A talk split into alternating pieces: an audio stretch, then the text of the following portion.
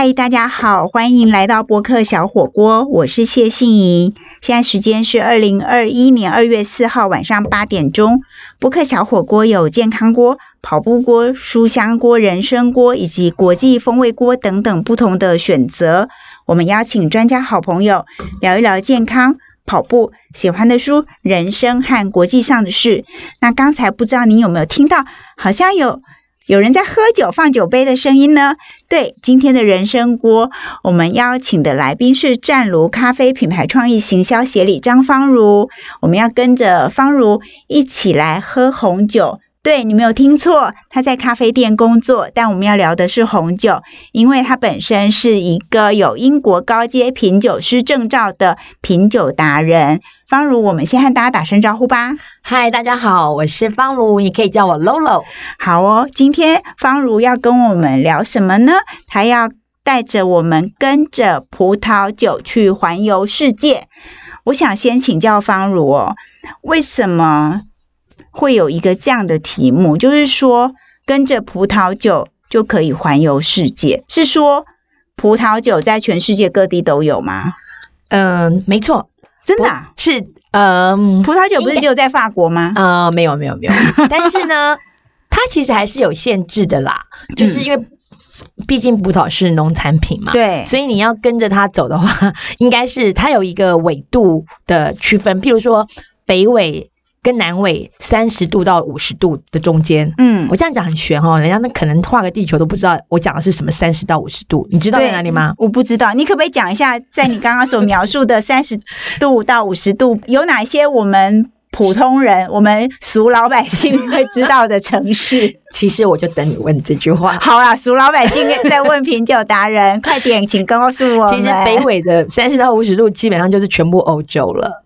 哦，还要往东啊，就是往西部。但是英国因为比较北一点点，所以英国基本上呢，刚刚你不是说我是英国的葡萄酒这个高阶品酒师执照？对，英国最为什么它具有权威？因为它不产酒哦，所以它公正客观，它没有自己的酒，没错，它只有威士忌。OK，所以呢，就是除了英国以外的欧洲，基本上。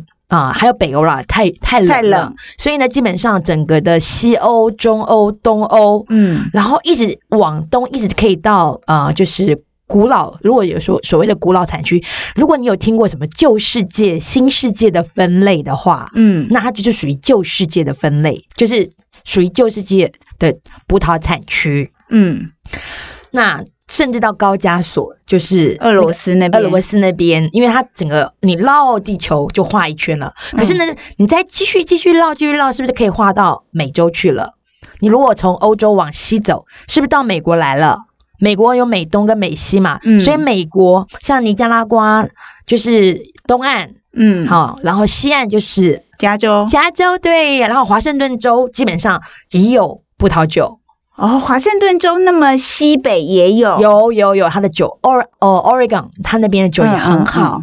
然后，当然它稍微难一点点，就是加州那边，Napa 那边，Sonoma 那边，也有很很多好酒。可是那就是属于新世界的酒，对，得到美洲这边就是新世界的酒了。所以旧世界指的是欧洲，大部分是欧洲加上。刚刚我讲的希腊跟高加索，还有匈牙利等等，所以高加索不是只有产伏特加哦，没有没有，它也有葡萄酒哦。对，还有摩尔，不知道你有没有听过摩尔？摩尔这个国家有古国，它也是产葡萄酒一个很重要的一个地方哦。那如果我还没讲完，如果我不能只顾北半球嘛，所以我们南半球有澳洲，对，那对啊，因为前阵子新闻有那个澳洲红酒，不知道什么事情。OK，嗯，因为是哎，这个我们牵扯到政治了。好，对对对，好，我们就不不讲政治了。好好，但是澳洲有很多好酒，那澳洲也是，不管是呃雪梨附近有一个 Hunter Valley 啊，猎人猎人谷，然后呢再往西，它有呃南南部那什么呃也有什么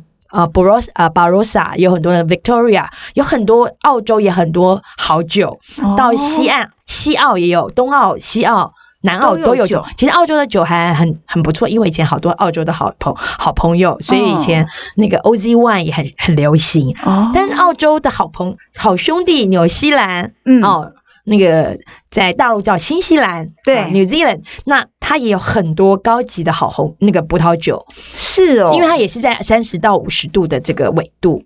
那我们不能只顾澳洲、大洋洲啊，你要再往西，非洲，对，南非也有很好的酒哦，所以南非也有很好一，对对，像那个 Cape Town，那就是如果你一样。绕着三十五十度的这个纬度的话，它其实就是南非那一块也是很多法国人后来他会在哪里种种酒，也是在这边。那我们再拉过去，我忘记刚刚美国南，其实美洲下面刚刚讲的是北美，其实南美洲智利呀、阿根廷啊也有很多好酒，所以这样子绕了一圈，但是这些这些地方我们把它称为新世界。嗯，因为他们呃，就是他们就是因为欧洲的移民，然后把它带过去，嗯嗯，所以大部分啊，我们我们讲红酒就是旧世界、新世界的分类，就大部分是这样子来分。哦，原来是这样，哎，这真的是长知识嘞！原来红酒有来自新旧两个世界。对，哦，那今天方如如果要带我们跟着葡萄酒去环游世界，你今天第一站会想带我们去哪里？对不起，我是爱法国爱到不行的，所以我一定会从法国开始。好啊，因为我会讲法文，然后再对，所以我一定会先介绍法国的后法国的葡萄酒。好，那你等一下要怎么介绍法国的葡萄酒呢？我们休息一下，马上回来哦。好。嗨，欢迎回到播客小火锅，我是谢杏莹。今天现场的来宾是湛卢咖啡品牌创意行销协理张芳如。今天邀请他和我一起在台北市民生东路城邦出版集团的录音室，我们一起聊聊红酒，聊聊跟着葡萄酒去环游世界。那环游世界，刚刚芳如已经讲了，在三十度到五十度的纬度都有很多很多好的葡萄酒。那环游世界第一站要去哪里？去他最爱的法国。好，方如，你可以跟我们聊一下，为什么你这么爱法国，这么爱法国的葡萄酒？你是先爱法国，还是先爱上法国的葡萄酒，还是法国的男人？诶，这句话就有点，应该都是吧？好，同时，同时，同时，因为我之前学法文的时候，就是第一个就是学法国的酒标开始的。嗯嗯，然后所以我很喜欢法国的文化跟呃。文化里头包括饮食文化跟饮酒文化，嗯，那当然我因为语言的关系，所以当然就很容易，嗯，就懂得法国酒，嗯，那所以这个就是因为它是我第一个熟悉的葡萄酒的酒标，嗯，那后来有机会去去玩，然后我其实我第一个呃有关葡萄酒的工作，嗯，就是在大陆啊建发那时候负责华南区的酒。其实，如果大家提讲到葡萄酒，第一个人想到就是法国葡萄酒，所以我们卖的就是法国葡萄酒为主。哦，所以其实因为生意做生意的关系，所以我跟他不管是在学法文的学生时代，或是加工作时代，其实跟法国人的的的关系是没办法脱离的。是不是因为红酒给人家一种很浪漫的感觉，跟法国人给一般大家的印象是一致的？所以红酒大家很容易联想到法国，嗯，我觉得应该是法国人其实蛮会跟台湾一样蛮会做生意的。其实被你讲的一点都不浪漫了，没错，其实他们很会算的很精的，因为我们刚刚一起做生意。但是法国人跟其实意大利的产酒跟法国产酒一样，基本上是不宣不分宣职的，嗯嗯，只是法国人比较会做生意，所以法国人，所以大家讲到葡萄酒，第一个。想到了，就想啊，葡萄酒是来自法国的，嗯嗯，那对，其实对意大利人其实不太公平，嗯，但是法国人呢，也是把很多的这个葡萄酒文化透过荷兰人，透过英国人，嗯，所以葡萄酒其实能够外销全世界，其实透过这些欧洲朋友们的，嗯。的推广，所以其实其实葡萄酒也是因为法国人很会做行销，嗯，那我们也我也跟他们打过交道，所以他们其实很会很会把它。我们说一样是农夫，嗯，奇怪为什么法国的农夫就是其明明就是卖个葡萄酒，可是呢，他们好像走个红地毯的品牌大使，他们就好像明星一样，嗯，所以如果每次我们把葡萄酒商、葡萄酒的这个酒商介绍到给我们在华南区的经销商，他们每个人都好像明星一样，嗯，所以我觉得，呃，对我来讲，它是兼具浪漫跟务实，务实对，所以我觉得。法国人做生意其实是蛮蛮聪明的，嗯，所以我我第一个想象的就是法国，但是我还是要把它拉回去浪漫的地方去，因为我我真的有带他们呃经销商们朋友去法国，嗯。啊看酒庄，嗯，但是就是在那个场域里头，我们在酒庄里头一起吃晚宴，然后我们还有把整个那个红模仿的表演都搬到。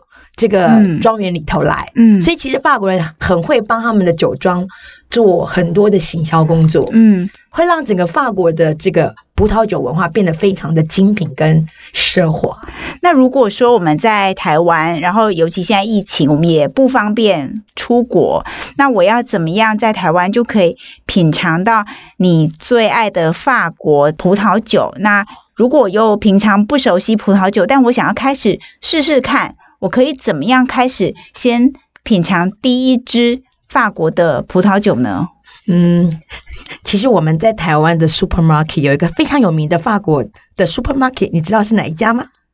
家乐福。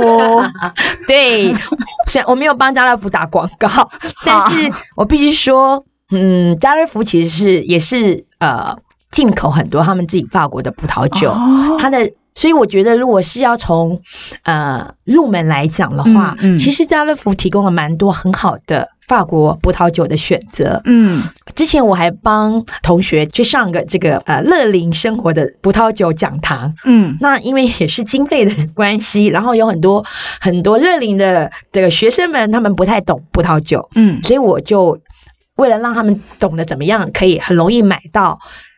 呃，当场喝的葡萄酒，所以我就去家乐福买了这些葡萄酒。嗯，从气泡酒开始，嗯，从红白酒，呃，红葡萄、白葡萄，我都挑了几款。嗯，然后每个人都觉得很很特别，所以我觉得如果想喝法国葡萄酒，其实家乐福是一个蛮不错的选择。嗯，那对你来讲，法国的葡萄酒有什么样的特色，或是？记忆或是味道，因为我们以前聊过红酒嘛，你说喝红酒要有五个 S 啊，就是看呐、闻呐、品尝啊、小酌啊，还有记忆。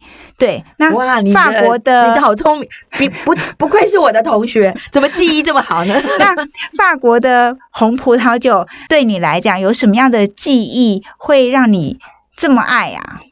我觉得法国的葡萄酒最棒的就是呃。我用还是要用一一个法文单字叫 t e r o t e r o 就是天地人，嗯，就是如果直译风土嘛，但是它跟天跟人有关系，天气跟人有关系。那法国的酒很特别，就是它每每一个地块代表它不同的风土，所以有不同的产区。对，有法国喝喝法国酒就要了解它的产区。嗯，那当然了，我们今天的主题不是环游世界嘛？如果你要精致细致的玩法国的话。跟着酒产区去玩法国，你就会发现哦，很有趣。就它的酒都代表了当地的风土。嗯嗯嗯。那我我就举个例子来讲。嗯。德国不是有双 B？对呀，Mercedes-Benz 跟 BMW 嘛。对对对。法国也有双 B 呀，法国双 B 是两种 B 开头的酒吗？没错，我们用产区来看的话，我们就靠近大西洋的，就是波多波尔多 B 开头。对，那在靠近这个呃巴黎往南走的话，就是叫 Burgundy 勃艮第。对，哎，这都是台湾很有名的两支法国的酒。没错，这两个大产区，法国的最著名的产区就是两个双 B。所以法国也有双 B 哦，不要忘记哦。哦，好哦，那今天方如带着我们跟着葡萄酒一起去环游世界。我们首先来到第一站，也是他最爱的一站，就是法国。然后介绍了很少人知道的法国的双 B。休息一下，我们等一下回来呢，请方如继续带我们跟着葡萄酒去环游世界。马上回来，OK。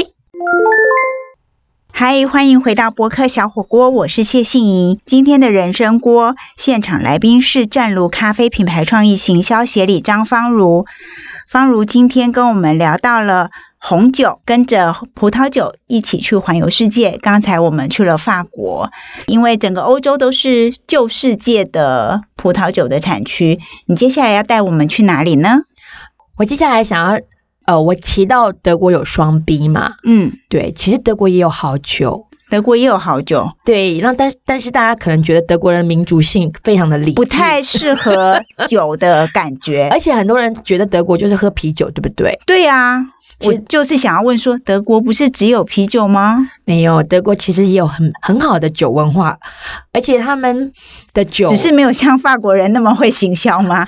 比较对了，德国人可能就是比较车子可能卖的比较好，没有酒卖的比较好。他们现在没办法生产很多车子，因为没有晶片。对，没错，要跟台积电呢。好，德国呢，其实呃，我刚好我一个朋友，他也也是。在负责德国酒商，嗯，那我有幸呢，他想要出，因为台台湾人太不太清楚德国酒，嗯，所以他的梦想就是要完成一百，他写一本书是写一百支酒庄的故事，嗯，就在德国的酒，那我。因为我就是很很爱品酒的人嘛，嗯，所以你是一个高阶品酒师，对，但我也很爱喝，我是一个非常好的游伴旅旅伴，所以呢，他就负责开车，我就负责喝酒喝酒，然后 帮他助兴，所以那时候我就去去了德国啊，去拜访，其中啊大概有呃有十几个酒庄，嗯，那呃德国其实最有名的是雷司令是白酒，白葡萄酒。其实，如果按照历史来讲，他那时候的白葡萄酒曾经辉煌时期，比法国的拍卖酒里头，他的酒还高过法国的这个贵府甜白酒。他为什么曾经那么辉煌呢？呃，其实葡萄酒呢，毕竟是王室在喝的。或是总统，或是总理阶级喝的，就是贵族。对，所以其实呃，欧洲就是很多，如果讲历史的话，嗯，王室啊，对呀，王朝啊，对呀，那就是其实酒酒也是这些王室拿来做炫耀身份的地的的地方。嗯，所以其实当时德国其实它的这个呃雷司令酿出来的叫做叫呃应该是冰酒。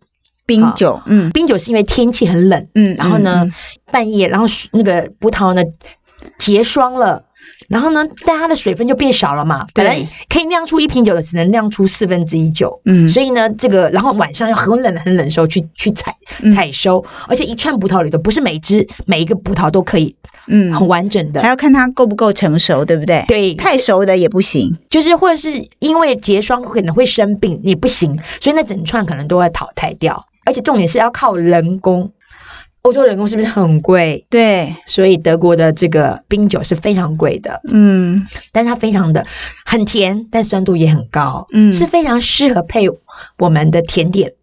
嗯，所以当时的德国的这个冰酒，其实天价可能更贵过法国的这个贵腐甜白。嗯，所以这个在拍卖市场上也非常出名。嗯，好，所以我们回到刚刚讲的，德其实德国相对。虽然它是三十度到五十度的这个区间，嗯，可是德国的酒都种在非常高的斜坡那个山坡地上。为什么？呃，因为德国其实普遍上来讲，它的温度比较没有，难得大部分是种，就是去做啤酒了。对，所以如果它德国种植葡萄的地方都在河谷。嗯，那河谷会那个温差嘛，那个河水温会让的温度可以比较和缓一点，不会这么温差这么大。嗯哼，那其实呃德国的这个山坡地就是非常的，它的它的斜度可以到超过超过四十五度，很陡很陡，所以基本上没办法。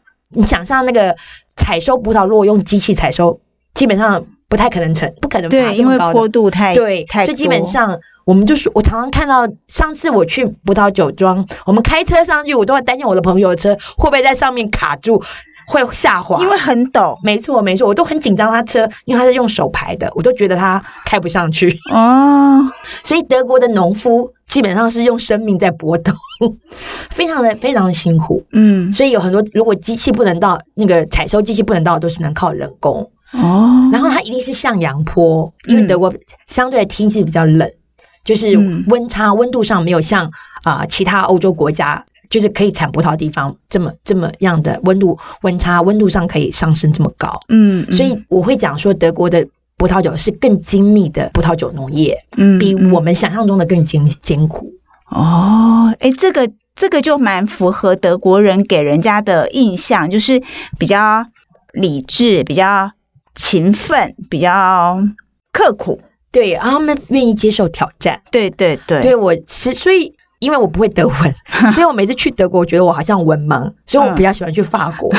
那就会会去意大利跟西班牙，因为至少那个拉丁文我是看得懂的。嗯，可是，一到德国，呃，虽然他们英文都很好，嗯，但是你就觉得有一点点隔阂在。对对对，而且我我有一个自私的，就是可能是偏见嘛，因为他们的食物不好吃，就是猪脚，呃，还有什么？好，大家都以为只有猪脚跟 sausage 嘛，就是那个那个香肠。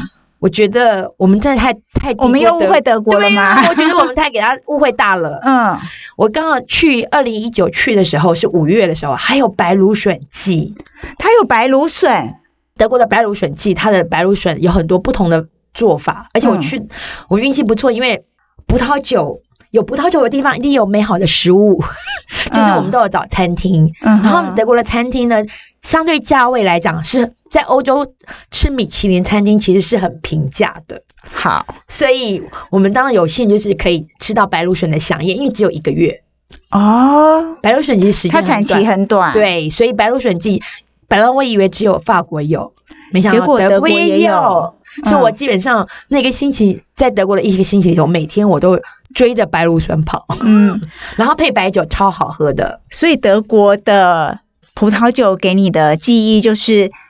打破了对德国人的刻板印象，然后看见德国农夫非常刻苦，对，然后吃到德国很难忘的白芦笋。对白芦笋响宴哦，不是只有白芦笋哦，他做了很多不同的美食。嗯嗯嗯，所以就是真的是美酒加美食。对，好，今天我们跟着方如一起透过葡萄酒去环游世界，但时间的关系，我们只能去了法国，去了德国。将来有机会我们再去别的地方哦。但是刚刚一开始的时候，方如有提到说，呃，葡萄酒。就是产区是在三十度到五十度的纬度嘛，就是包括欧洲、美国还有南美洲，所以今天节目的最后呢。我其实想要跟大家分享一段话哦，就是说很多诗人作家都写过跟葡萄酒相关的文章，或是很著名的诗句。那刚刚也提到，智利也是一个葡萄酒重要的产区嘛。那得过诺贝尔文学奖的智利当代诗人聂鲁达，他曾经讲过一句话，非常非常的适合今天晚上我们在有红酒香的录音室哦。这句话是这样子的，他说。我喜欢餐桌上我们交谈的模样，智慧的葡萄酒闪着光芒，哇，是不是真的很棒呢？就是葡萄酒有很多的知识，很多的人生道理，还有很多有意思的小细节，都在我们一杯看起来很简单的葡萄酒。我完全同意，好浪漫哦。对，哎，酒真的不是用来喝醉的，酒是用来。让生活更美好的，同意，完全同意。对，非常谢谢方如今天带来这么美好的跟着葡萄酒环游世界的分享，还有真的现场我们有真的很好喝的葡萄酒哦。以上就是今天的播客小火锅，谢谢您的收听，也再次谢谢方如，谢谢 Sunday Sunday 播客小火锅每个星期更新一次，祝福大家一切平安，我们下礼拜见，拜拜，拜拜。